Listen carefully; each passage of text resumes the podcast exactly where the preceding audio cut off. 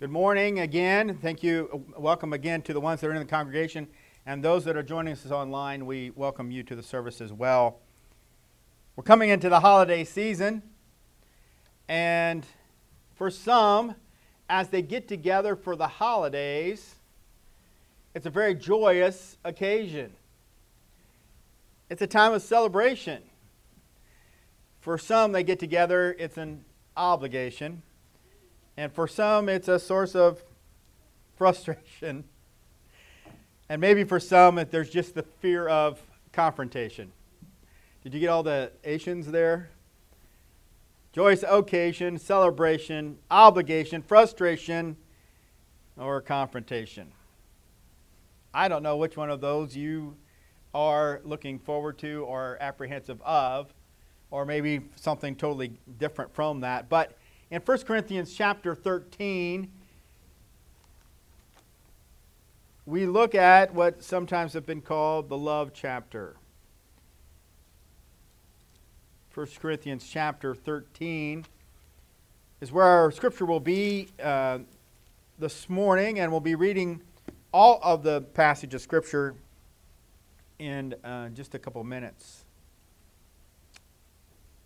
We find some insights on how to approach all these, all these gatherings that we have, or there's interactions we have. Maybe it's with friends, and maybe it's with families. And some of these might be challenging for us.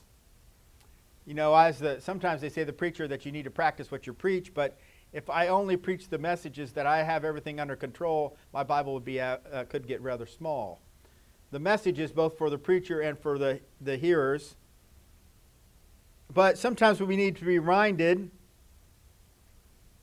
of how we should conduct ourselves or how we should enter into these interactions. And sometimes, have you heard the saying that we're hardest on the ones we love? We're hardest on the ones we love. Now, you might say, are we really showing love in being the hardest on the ones we love? But when we have these interactions, how do we prepare for them? And to be honest, how do we prepare for our interactions with different people on the street and different situations we run into? I can think of something that happened yesterday, and I'm thinking maybe I could have handled that a little bit better. Love. So let's read 1 Corinthians chapter 13, verses 1 through 13, and follow along in, in the translation you have. We read from, I'm reading from the New King James Version, as we do, but you should be able to follow along uh, with us. Though I speak with the tongues of men and of angels, but have not love, I have become sounding brass or a clanging cymbal. And though I have, have all faith so that I could remove mountains, but have not love, I am nothing. And though I bestow all my goods to feed the poor, and though I give my body to be burned, but have not love, it profits me nothing. Love suffers long and is kind. Love does not envy. Love does not parade itself, is not puffed up, does not behave rudely, does not seek its own is not provoked, thinks no evil, does not rejoice in iniquity, but rejoices in the truth, bears all things, believes all things, hopes all things, endures all things. Love never fails. But whether there are prophecies, they will fill. Whether there are tongues, they will cease. Whether there is knowledge, it will vanish away. For we know in part and we prophesy in part. But when that which is perfect has come, that then that which is in part will be done away. When I was a child, I spoke as a child. I understood as a child. I thought as a child, but when I became a man, I put away childish things. For now we see in a mirror dimly, but then face to face. Now I know in part, but then I shall know just as I also am known. The greatest of these is love. May God add his blessing to the reading of his word. As we look through here and we look at this passage, as we talked about in the uh, past, there are multiple definitions to the word love in the Greek, and we've talked some of those about uh, agape, phileo, eros, some of the definitions of love and what it is. So we want to start with verse 3, and as we look through these verses, we want to pull some things out and have some understandings. And one passage of scripture might apply to you and it might not. It might apply to someone else. But in verse 3 it says, And though I bestow all my goods to feed the poor, and though I give my body to be burned, but have not love, it profits nothing.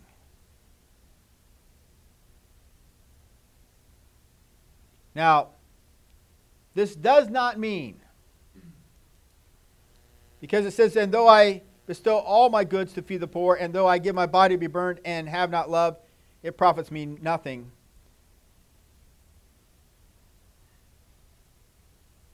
It's not saying don't give, your, don't give things to other people.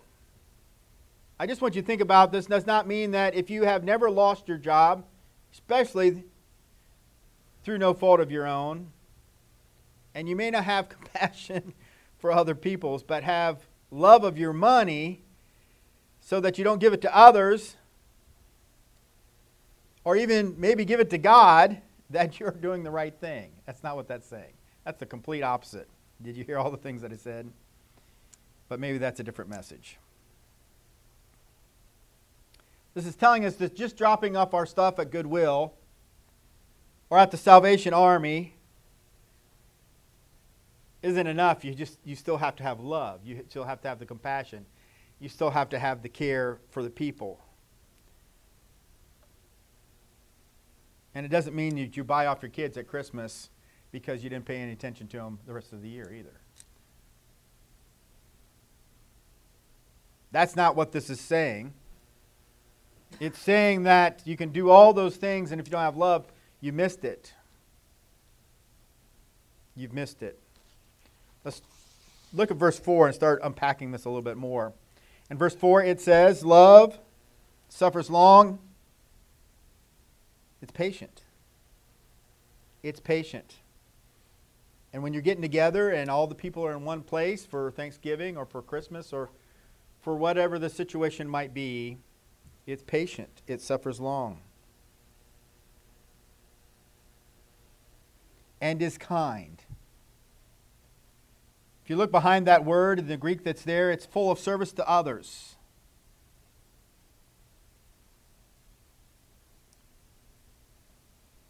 It's gentle. It's making yourself useful. It's being kind. It would seem like if somebody needs something, you're going out of your way to, to help them. I guess you could really get down to the point of when, when, the, when you go to take the piece of pie, take the one that's in front of you, don't go reach all the way across and get the biggest one.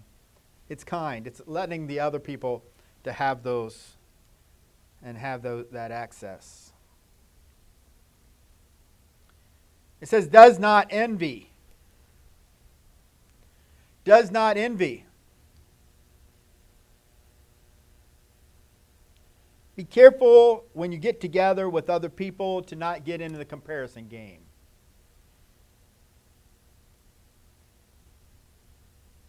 Where you play the game of, well, I'm better than they are, or I wish I had what they have, and I'm not as good a person as they are. It's not beneficial to you it's not beneficial to that relationship. Does not envy. Be careful not to get in the relationship game. Not the relationship game, that was wrong. The comparison game in your relationship. And we continue in verse 4, it talks about love does not parade itself,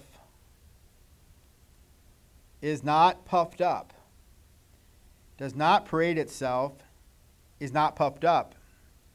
And under puffed up, you could use the translation notes are arrogant if you're using the New King James. Does not parade itself, is not arrogant. You could probably think of multiple examples is does not parade itself. It's not walking around saying, look at me. I think for some generations, the care has to be taken when you say things like, when I was your age you're kind of puffing yourself up to the other generation. If you're relating a memory, but you're saying, well, when I was your age, we never acted like that, ooh, be careful. There might be some other ways to do that. My generation was much better than your generation, is kind of what you're saying. We need to be careful. is not puffed up. That word is inflate, make proud.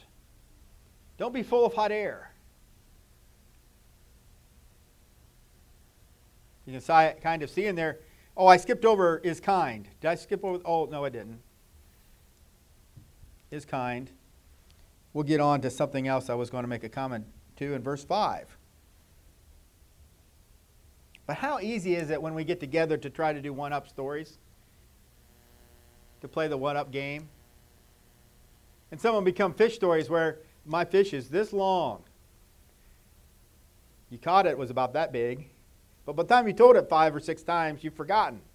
You're remembering the last time you told it, and so you're making it an inch longer than the last time you told it, which is actually two inches longer than the original. And so each time you tell it, it gets a little bit bigger. Just tell the truth.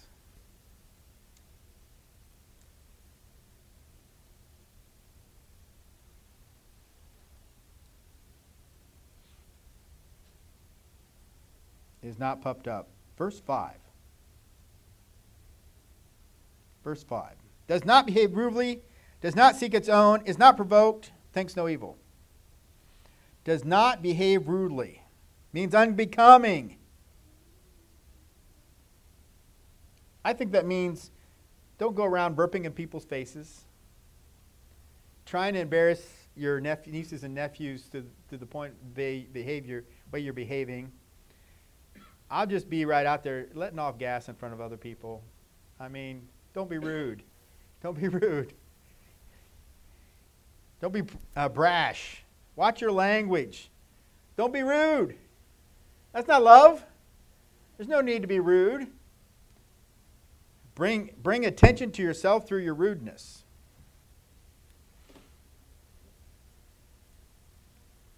Well, there's a lots in here, isn't there? Uh, the next one says, does not seek its own. Does not seek its own. You can kind of look at that. It's uh, plotting. Plotting. You ever been in now, I'm sure nobody listening to this ever, ever, has ever plotted to try to manipulate a situation to their benefit. But it's saying don't do that. If you love people, you don't plot and manipulate them or plot manipulate the situation to your own benefit. You're kind of scheming and conniving. Doesn't sound like love. Does not seek its own. I wonder if that includes that thing where you go around and you pump people for information so you can go around and gossip on it. I wonder if that's included in there. If it's not included in there, it's included in some other passages of Scripture. Does not seek its own, talked about that, is not provoked. Hmm. Is not provoked. Some translations might have that as not easily anger. Leave your hair trigger at home. Hair trigger at. Now that's might be easier for some than others. Your personality might lean that way. Seek God's help. And you know that it's going to be one of those days. Get plenty of sleep the night before. Don't come in a grouch because you won't leave a grouch. You'll, you'll leave a grouch too if you come in a grouch. But think about those things. If the things you're trying to prepare for, for Thanksgiving or the holiday or that get together or the gathering, put so much stress on you that you're not pleasant to be around, maybe worry about the stuff less and worry about how you're presenting yourself more. Don't get those out of order. Remember, Mary and Martha, where Mary was trying to worship with Jesus and Martha was busy about many things. And she was complaining that Martha was at Jesus' feet.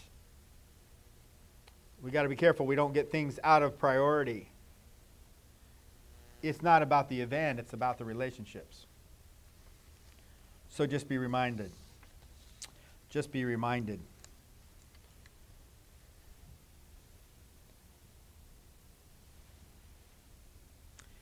thinks no evil. My translation's notes that are in, my, in, in the New King James translation, your translation might draw this out, especially if you have an NASB or something like that.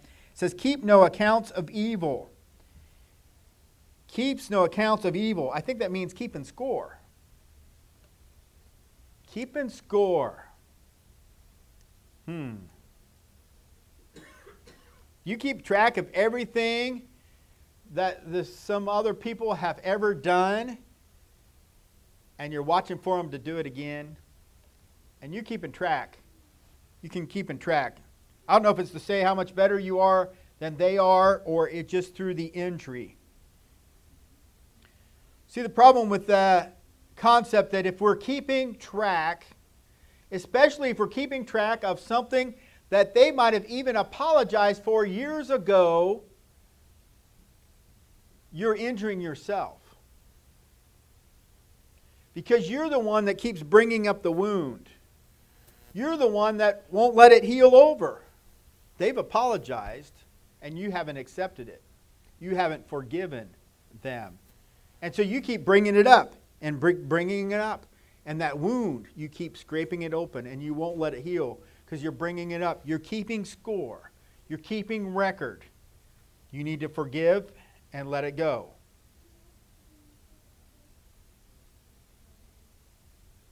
Keep no accounts of evil. Verse 6 does not rejoice in iniquity, but rejoices in the truth. If you really look at this, it says does not rejoice in injustice and unrighteousness, but rejoices in the truth. I think of people watching football games and they get happy when someone gets injured on the football field from the opposing team. Hmm. Doesn't sound like the best attitude.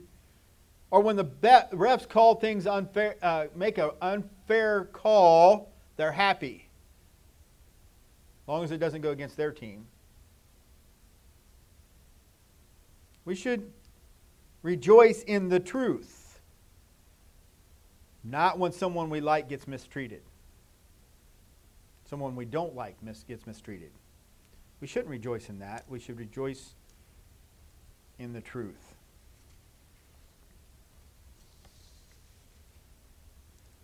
Verse 7 bears all things, believes all things, hopes all things, endures all things.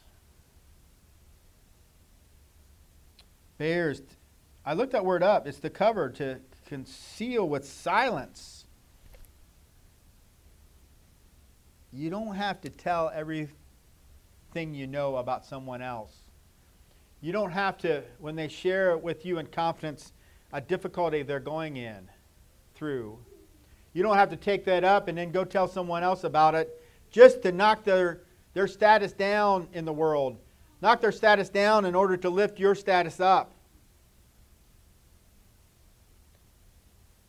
And you know, sometimes they don't need to say, don't tell anyone. You should know better. You don't have to tell everyone. Because what's the benefit in that? Oh, I got some good information. I got the juice on this. Is that helpful for that person? Is that showing that person's love, or is that just puffing yourself up, drawing attention to yourself that you know something, you got the dirt on somebody else? or you got some way to interview them because you've been keeping account.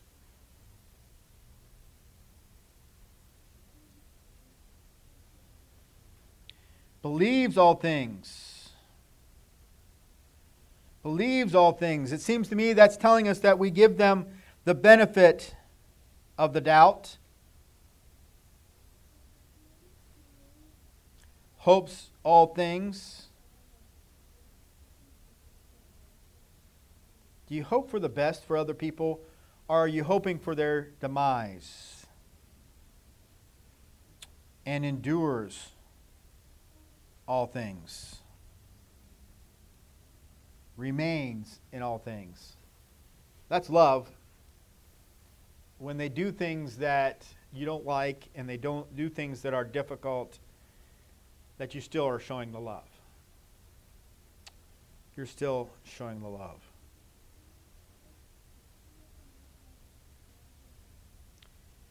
Verse 8 Love never fails, but whether there are prophecies, they will fail. Where there are tongues, they will cease. Where there is knowledge, it will vanish away. Verse 11, I think, is a reminder, especially to those of age. When I was a child, I spoke as a child, I understood as a child, I thought as a child, but when I became a man, I put away childish things. It's time to grow up. It's time to grow up.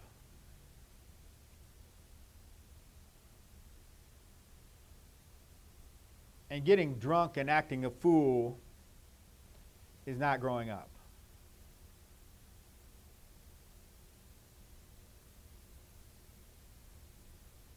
When it brings out your behavior of being more rude and more unkind and less considerate, that's not growing up. But see, to have the kind of love that we need to have for lover, lo- others, it says that we are, first commandment is to love God with all, and then we're to love others. There's a song that's sung loving God and loving each other. We can't define what their love for God is by determining our putting the love for others first because we don't have a good definition. We have to understand what it is to love God and the kind of love God has, the sacrificial love that God has for us in sending Jesus to die on the cross for our sins. That kind of love, that sacrificial love, that when they're spitting in your face love, when they're crucifying on your, uh, you on the cross love for something that you didn't do kind of love, and he says, Father, forgive them, for they know not what they do. That kind of love. The kind of love the Bible tells us a husband has for his wife. That's exemplified the kind of love Jesus had where he died for the church. So are we to be willing to lay down our lives for our wives.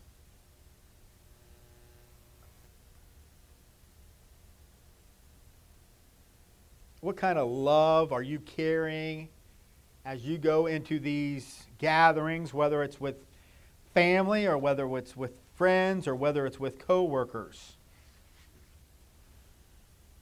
Sometimes the coworkers aren't your friends.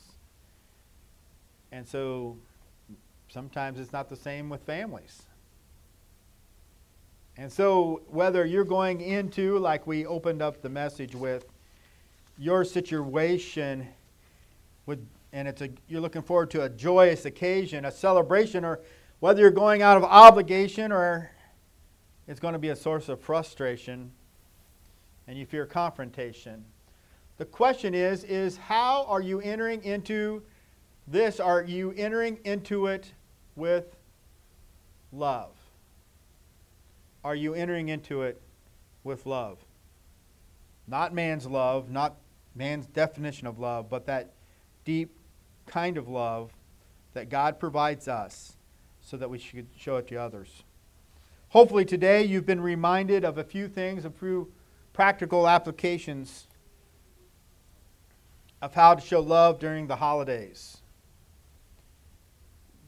But don't forget your greatest need, your greatest capability to get there is that you are in a place and have a personal relationship with Jesus so you know what that love is, so that you can share it with others. Let's be standing together.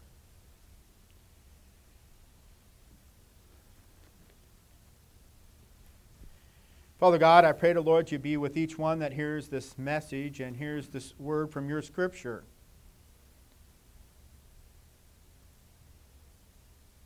Lord, may the truth of your scripture come forward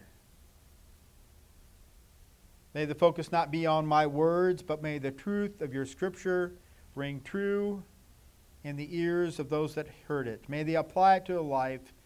And Father, if they don't know what true love is, may they seek you.